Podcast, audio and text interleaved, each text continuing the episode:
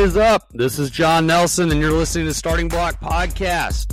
If you're looking for a podcast that's going to cut through all the garbage and all the confusion of athletic training and get to the real nuts and bolts, then we are the show for you. This show is about giving you a raw, uncut look from our team into how to win as an athlete, a coach, and a parent. So I am here today with my host and buddy, Chris Scarborough. What's up, dude? What's up? And uh, we have a we have a good episode today. So this is Q and A. This is going to be our first Q and A episode. Um, we got a list of questions um, from you know all our uh, athletes and clients and uh, and audience. Um, and so this is what uh, Q and A is going to be. We're going to take three of these questions, and uh, Chris and I'll both give our take on it. Uh, Mandy is not here today. Normally she would be asking us these questions, um, but I'll play uh, I'll play host and producer. And uh, yeah, so we're going to get right to it and uh, try to keep this thing under about 40 minutes today. Uh, so today's Q&A is really going to focus on the baseball side of stuff. Um, so question number one. Question number one was given to us by a high school pitcher. Uh, I don't know if this was uh, one of your guys or one of my guys, Chris, but they asked what muscle or muscles have a direct effect on your velocity. Oh, So, okay. Well, good question. what you think? Well, is it a cop out if I say all of them? Uh, Yeah, yeah, I know. So uh, So, let's so let's be to honest. answer your question, bro, everything. So All right, question two. all of No. them, right? So, well, I mean, if you, if you think about, it, of course, you, you could just say, well, you know, hip flexors, yes, hip extensors, yes, um, you know, trunk rotators, yes, okay, like the obliques and such. Uh, you know, obviously, uh, to the to a lesser degree, you know, the, you know, the the quads, yes, the hamstrings, yes, the calves, yes.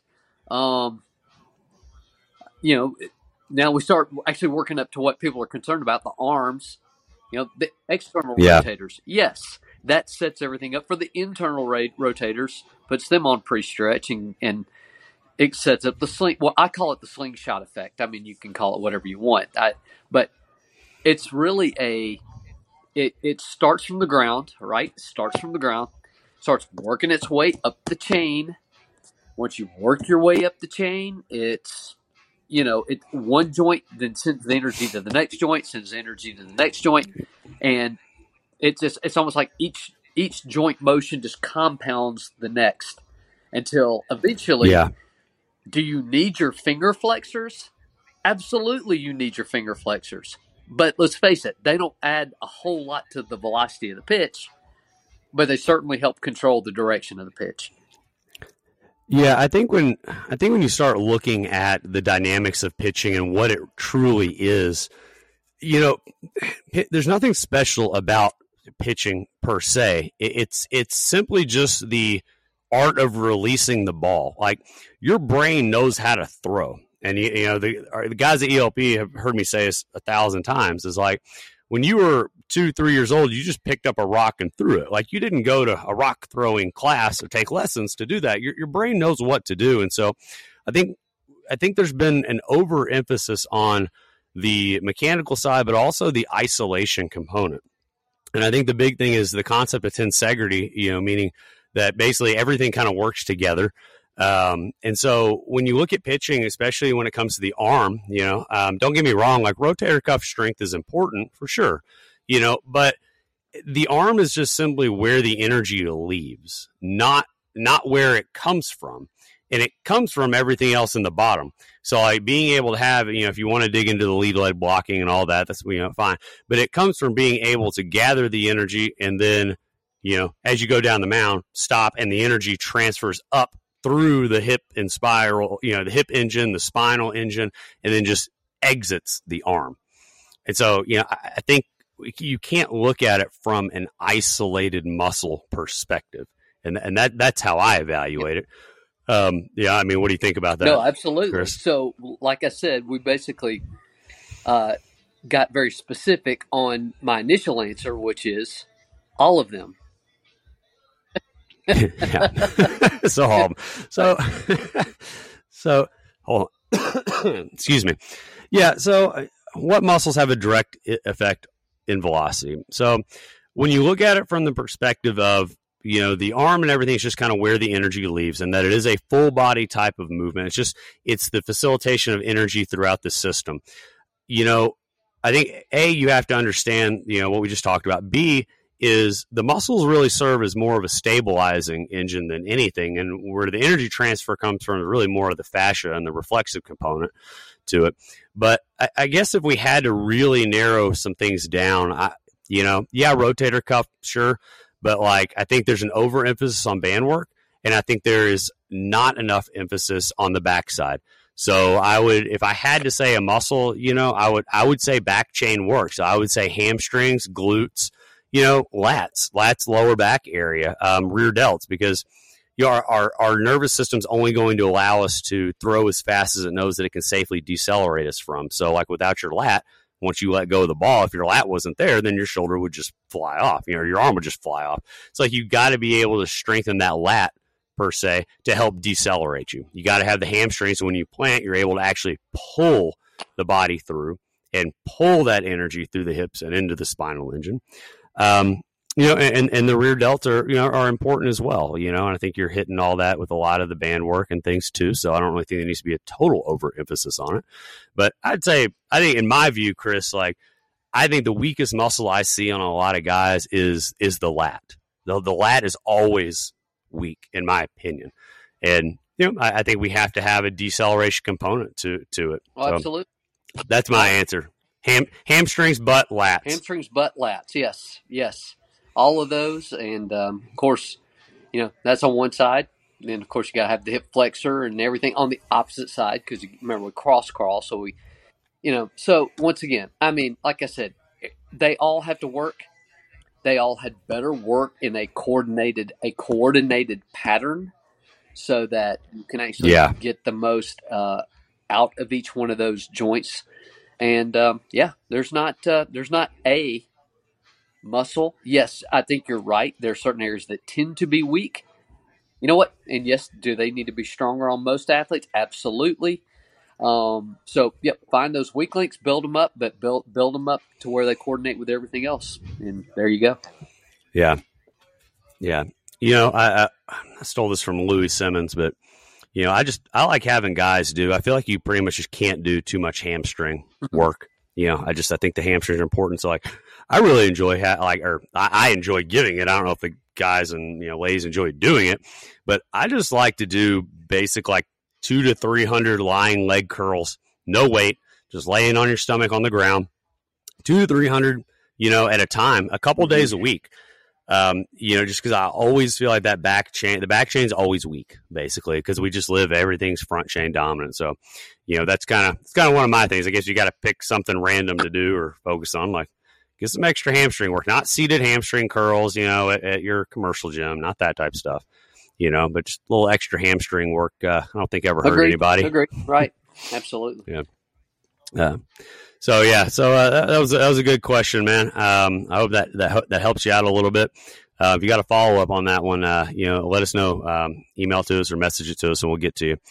Um, all right, two other ones. Um, which one do you want to go with uh, first, Chris? You want to go with the poles, or you want to go with the uh, the overhead? Um. All right, so let, let's go with the overhead, and then let's let's hit poles last because that one's uh, a little bit different than the other two. So let's let's hit.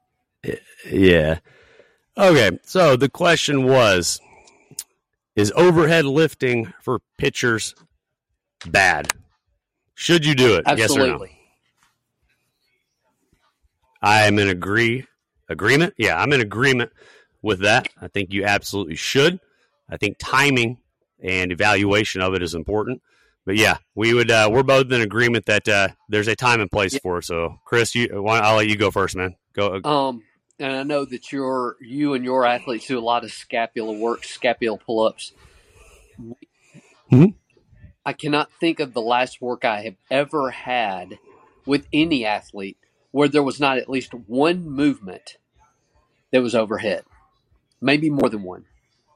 Now, that doesn't mean it's the same over. It doesn't mean it's a standing barbell press. In fact, we don't. I can't remember the last time we did a standing barbell press, but it might be a dumbbell press. It may be a water bag overhead. It may be an overhead run. Uh, it may be a scapula pull up. Um, it may be more than one of those things. It may be a push. It may be a pull. It may be a stability of something overhead. Something is done overhead with almost every athlete every single day, with a rare exception of an athlete who maybe has a medical um, some medical reason for not wanting to put their arm over their head for a specific period of time. Um, but yes, absolutely, you need to put your arms over your head. So it sounds like what you do. It sounds like you're saying that the overhead component is kind of a part of something else you're doing. You're not doing as much like isolated overhead work. So like you say the tank, like I like a tidal tank, for example.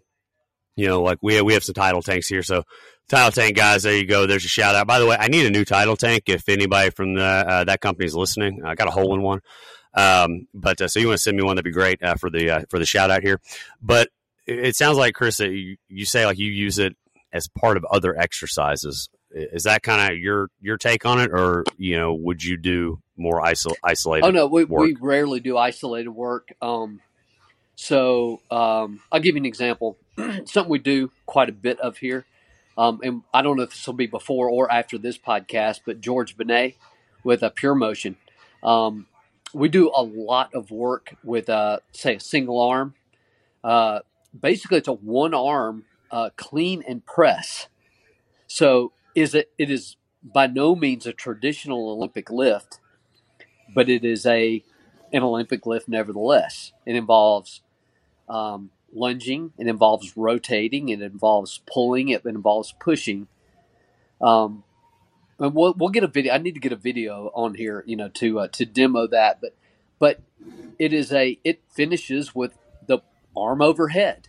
Now it's not specifically directly overhead, like a like an overhead uh, military press or something like that, but pretty close to it. Um, tends to be one sided. So, you know, right arm is up, left leg's in front, you know, that sort of thing. Um, we do that a lot. We do that quite a bit. Um, we do a lot of other rotational work with where the arms will either start or finish with the arms overhead. Um, so, once again, it's the ending of a whole body movement. So, yes, uh, let, something that involves legs, hips, trunk, finishes with the arm uh, the one possible exception you could say is a scap pull. I mean, yes, we do scap pulls.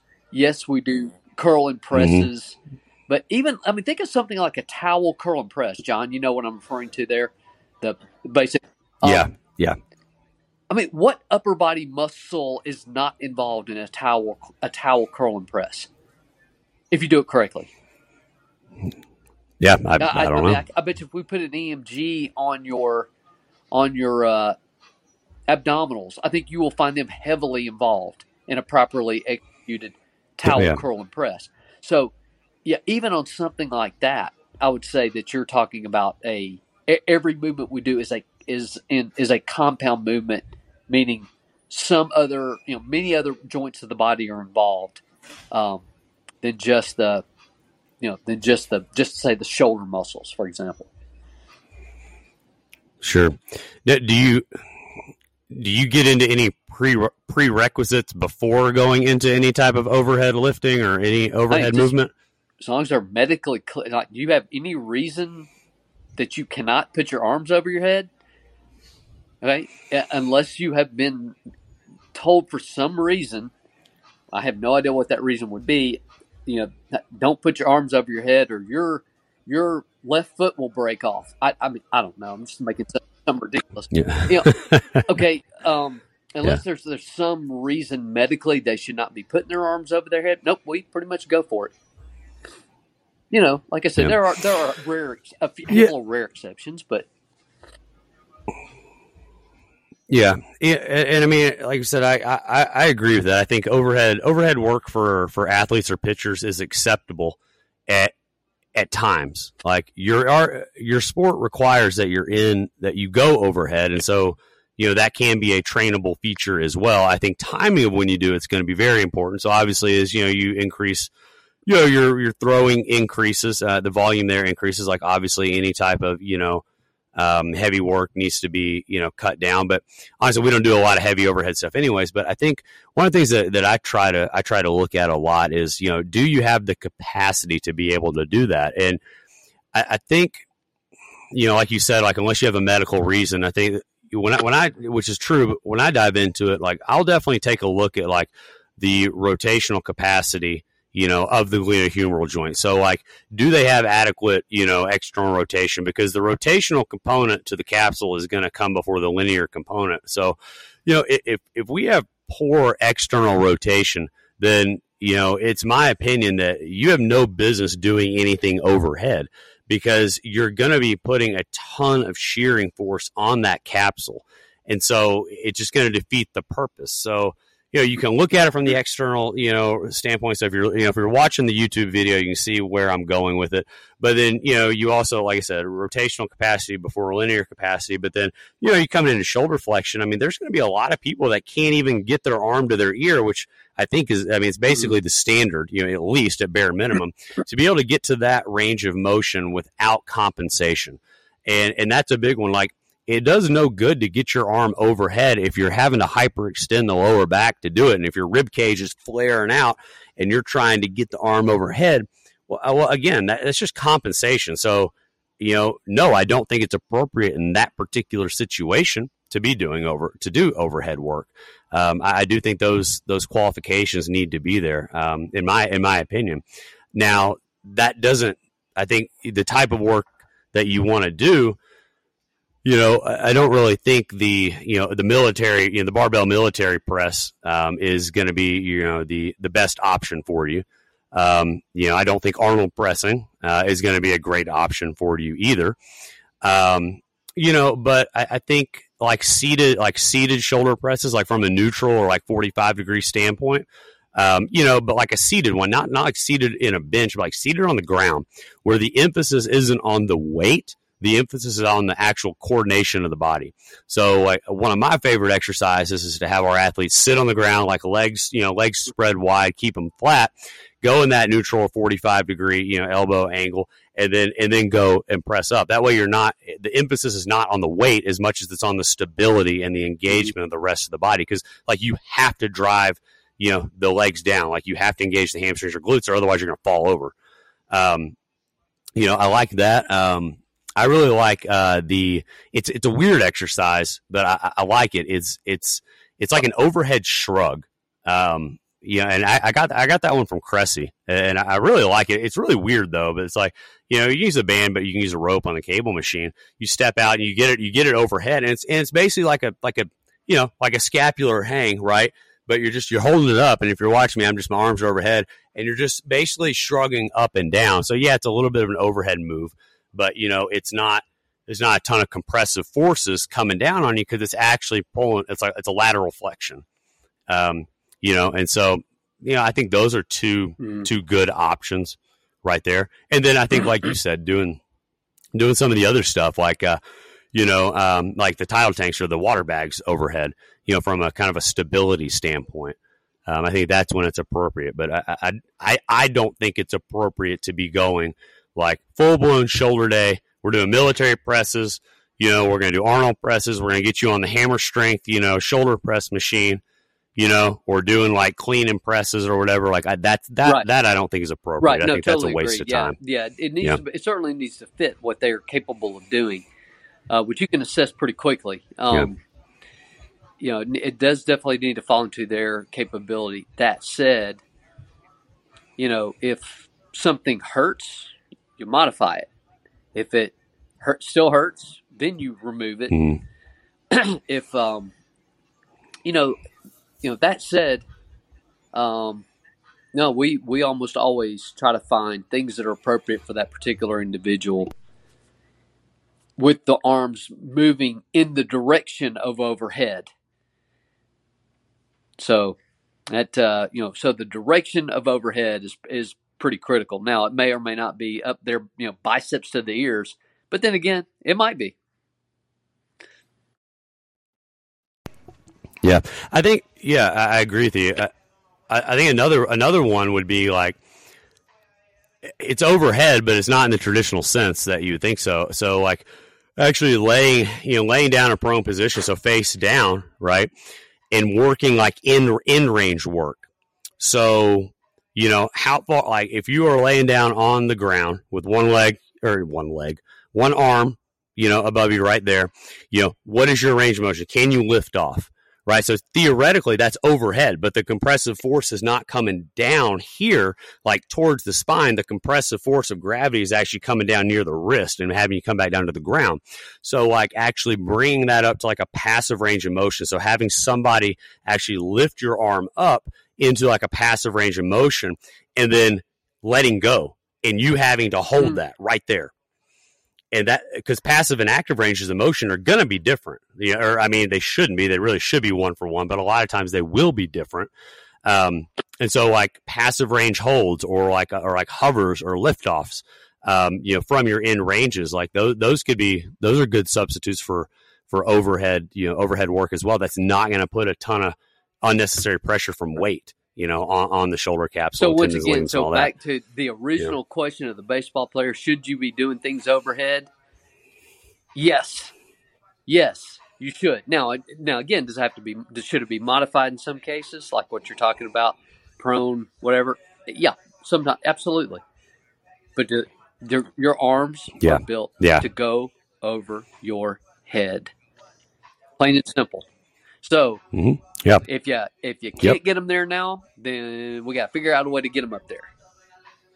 So, yep, agreed. So, yeah, yep, absolutely. Um, overhead overhead work should be uh, you know should be incorporated, but I think you you got to pay very close attention to the capacity and when you're doing it.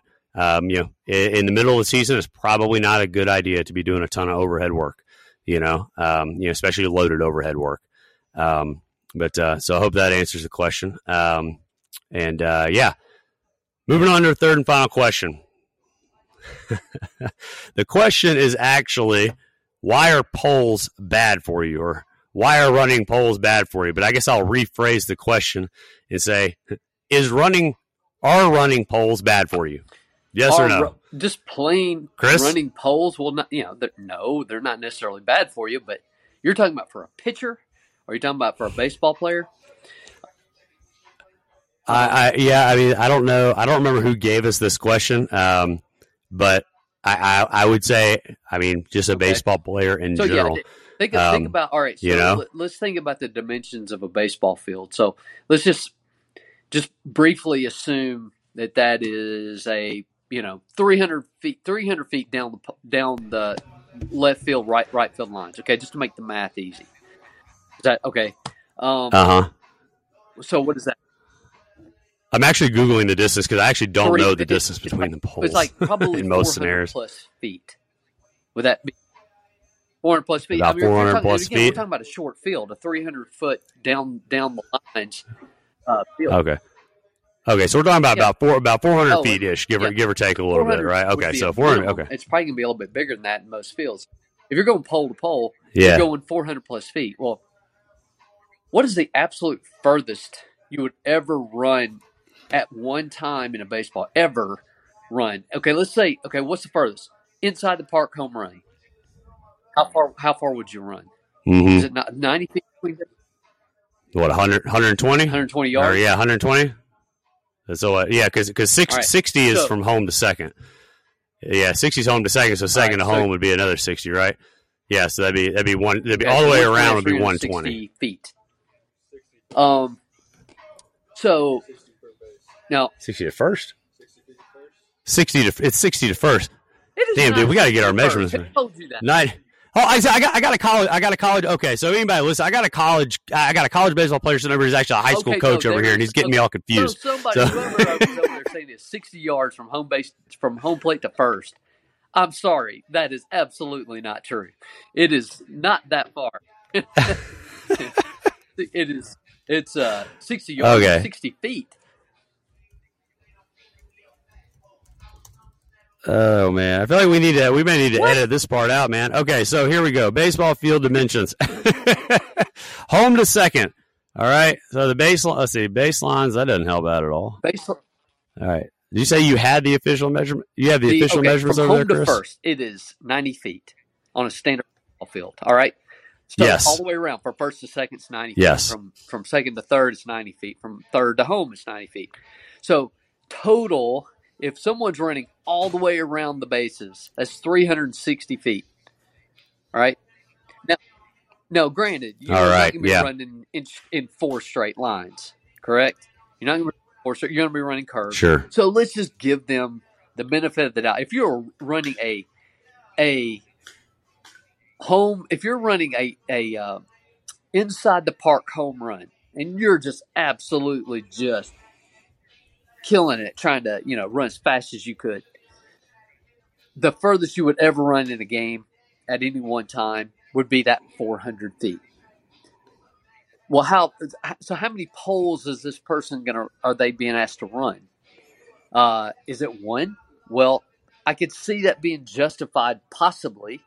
Uh, you know, it's. Uh, but anytime you run a distance, it makes you run over nine to ten seconds. You are training yourself. Yeah, that's to where I was going. Slow, slower. It is anybody who says Yep. they are sprinting for twenty seconds doesn't know what sprinting is, or they're lying. It's one of the two. It's one or the other. Right. Okay, there is no. Yeah. No, because yeah, because you're not, and, and the reason the energy systems don't work that if way. If you're going absolutely all out, you cannot hold that all out for more than eight or nine seconds. Maybe some people can do it ten seconds, Yeah. but that's it. So Yeah. let's just let's just make it safe and say ten seconds. You are not sprinting at your at your absolute highest level anymore. You're running at some speed below that. You might be running as fast as you can at that time, but it is not your fastest. hmm So Correct. Exactly. Anything, anything that takes you more than that 10 seconds is training you to run slow. Like, you know, so that's why. Yep. Yeah. Yeah, absolutely. Yeah, I mean, it, it's it's putting you know, I mean, depending on how you do it. I mean, well, I I guess never mind. Not even depending on how you do it. I mean, the bottom line is it's going to put you in a lactic state for a sport that's not even lactic. Yeah, I mean, it's kind of it's a waste of time. Like like like build on that point, Chris. Like, it's not going to be it, your max speed is not going to go any any longer than nine to ten seconds. Right around there is when it occurs. So anything less or anything over that, you're going to be it's going to be sub max, and so you're going to be transitioning energy systems, transitioning muscle fibers, and all that nerdy science stuff that I can actually talk about, but I can't add apparently, and as you guys know, so. Um, but but yeah, I mean, it, it doesn't serve a purpose, and, and you know, I think the old the old school way of saying like, you know, oh, it builds, you know, it, we got to have cardiovascular endurance.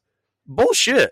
We have cardiovascular endurance in baseball for you don't do anything. You uh, you your play lasts 10 Right. seconds on average maybe and then you have at least 30 40 50 seconds to you know to rest and i mean that's that is how our energy systems recover and so it, it literally serves no purpose and so uh, and i think that goes into football too. Like i think football players are some of the absolute worst conditioned athletes on the planet. Um, you know and that that's sad because it's the same thing. It- it's the same as baseball. You know it's about four or five six seven seconds maximum you know effort or intensity if that long. And then you got about 30 40 50 seconds rest in between. And at that point everything can recover. And then you go sit down on the bench for Right. you know 20 minutes sometimes. So I, I think you know so our running poles you know are, are they are they good for you are they going to help you build anything you know as far as the you know the energy demands of your sport my opinion at at that at that length no Uh, they're not in my in my opinion. Now, I think what what if you know we talk about like on the recovery side of stuff, Chris. So, you know, you'll hear a lot of you know let's go on recovery runs, and maybe maybe somebody's implementing you know lower level you know pole running, you know, as a as a way to try to flush out the lactic acid, which by the way, it's not lactic Mhm. acid, but we can save that for another time. Um, you know, what what's your Uh, thought on that? I, I don't I don't think that works particularly well. I mean, if it were me, I mean, I'd probably if I want somebody to recover, I, I would do ISO extremes. You know, I, I- I would not necessarily have them run Yep. poles or whatever. Now that said, I mean, it, it's does it recover? Maybe. Um, Are there better ways to do it? Yeah, uh, much. Yeah, I think there's better ways to do it. I, I, don't, I don't know what the sign, like what the exact literature says on the Right. recovery side of it all the time, but you know, because I mean, you can get any Yeah. study to say whatever you want it to say. I, I mean, it's, trust the science. I'm going to throw that in every episode. I think. I think Yeah. every episode I've, I've dropped that, like trust the science, people, um, which we'll probably get flagged for. Um, but you know, shoot, I don't even know where I was going. I totally lost my train of thought now. But um, you know, like yeah. So I mean, we know we know that submaximal effort is going to create inflammation. Submaximal effort is going to create inflammation. We know that velocity and speed are the is the only trait that can really recover everything. And so you're left with the question of okay, yeah, maybe you're increasing blood flow, but at the expense of what? Like are you, are you not possibly creating just more inflammation and you're already inflamed because you just played for, you know, 30 hours or whatever. Um, you know, and, and that's my thing. Like, could it help? I don't know. I, I mean, I think there's a lot more efficient ways to do it for sure. I agree. ISO ISOs are probably the best way. Well, I My favorite say, way. and, I yeah. mean, what were you gonna say both familiar with NeuFit, uh, Neubie technology, fantastic. Um, Yeah. uh, ARP wave technology, uh, Yeah. same, great. Mhm. Red infrared, uh, yeah. light Absolutely. therapy is is great. Um, there's been a lot of things Yep. done on, on those on behalf, and I'm you know I'm not trying to, you know, you know. By the way, any red infrared y'all want to sponsor us? Hey, we'll, we'll welcome you. But uh, but there certainly there's a lot of literature behind that type of technology. Um, uh, Oh, yeah. cold, cold submersion. Um, you know, so putting on sprain or strain. Um, Mhm. Is it beneficial? I mean, I don't have a problem with it, but there's definitely no question that things like cold water immersion definitely helps because Mm. it excites the those little energy parts of your Mhm. like crazy. At at the time of the inner Yeah. at the time of the injury, yeah, or right after, yeah. The consistent use. Of, we're going on a totally different topic. The consistent use of the ice is is Right, a right. absolutely no. You know, no, but yeah, no, I'm right there with you. Like, you know, I, I prefer, you know, our athletes do, you know, do iso extremes, lengthen the muscle back out. You get the blood circulating there without creating inflammation because you are in an isometric um, position. Um, you get the blood moving. Um, but then, yeah, the Neubie, you know, and our is great as well. But yeah, the Neubie, I mean, the master reset is huge because the master reset will act, it stimulates the parasympathetic system to you know engage and, and that's what we need. Like the parasympathetics the faster you can get to a parasympathetic or rest digest state the faster the body recovers. And you're not putting unnecessary stress on the body. You literally lay there and let the Neubie do its job. Or you could do you know like loosenings too you know because ultimately fatigue is nothing more than a muscle just shortening all the way like that's all fatigue is and so that is a whole other realm of running poles like if you're doing it to recover, you really need to ab- you need to understand what fatigue truly is. And fatigue is nothing more than a muscle that has just shortened as much as it can shorten. And so if you're going out running poles, all you're doing is shortening the muscles again. Yeah, it's just it's the same process over and over and over and over again. So I think there's much. I agree. There's a lot more efficient ways you can go about the recovery process. Right. You know, other than Because going we out don't and even running know if the question was geared about Yeah. recovery. we're Yeah. we're assuming it might have been. no, it's just dude, our running pole's bad. Yeah, our running pole's bad. So, uh, hey, you know, good. I mean, good enough. So, you know, are they good or bad? I mean, I'm gonna I'm gonna say they're on the side of bad just because the purpose is not. It's just, it just doesn't apply to to baseball. Uh, that, that's my that's my two cents. What's your conclusion 10. on that one, Chris? I'm going to give it a two. There you go. Yeah. Yeah. All right. Uh, you know, maybe we start doing that like zero to ten instead of just yes or no. I'm I'm a very Now, like no gray area. We, It's, we it's black or white. So. range. Hey, if we're trying, Um, to, no, I'm just joking. No, I'm going to put Olympic lifting in the right, negative so- range. I'll just go ahead and put that out there. Um, Olympic lifting is a negative 10. Um, yeah, so that's uh, that's where I stand on that one. Um, all right, well that's uh, that's all we got for today. Uh, Chris, you got great. anything else you wanted to That's add great. in there? Uh, look forward to uh, doing more of these Q and A's. Cool. Send them in again. Send uh, email uh, by text and send it by way of. Uh, um, uh, can they now? Did you say we can now uh, rate and review? Did you, John? Did you tell me that? That. So rate and review. So, yes. hey, leave, leave yeah. comment, uh, yeah. you know, in in the in the uh, review, and you know, we'll we'll find it. You know, you want to ask us a que- a question, we'll find it, and uh, you know, try to answer on the next Q and A. Yeah. Yeah, absolutely. So yeah, like Chris said, uh, yeah, go go give the show a rate, please. You know, like I say, like say every show, share the show and give us give us give us a rating. I mean, this is you know we do this for the coaches and, and the athletes and the parents, you know, who uh, who want to get a start on uh, you know you know true athletic development. So give give us uh, give us a rating, uh, help us grow the show, uh, share it, send your questions in. Like Chris said, uh, you know, Instagram his is uh, fast underscore agile or fast Yes, underscore fast and agile. Is that right? What is it, Chris? and underscore agile underscore forty nine. Okay, that's right. That's why you say it. And then, uh, you know, ELP word, elite level performance on everything. You can also email the questions in at info at elitelevelperformance.com or just drop it off in the, uh, in the topic box here at our front door. Um, we'll try to do the Q and A, uh, a couple more times a month. Uh, I know that was kind of one of the more highly requested shows and, uh, yeah, keep them coming. And, uh, that's the show guys. So go share the show. Appreciate you guys. guys. Love you guys. Yep. Have a great day. See you, Chris.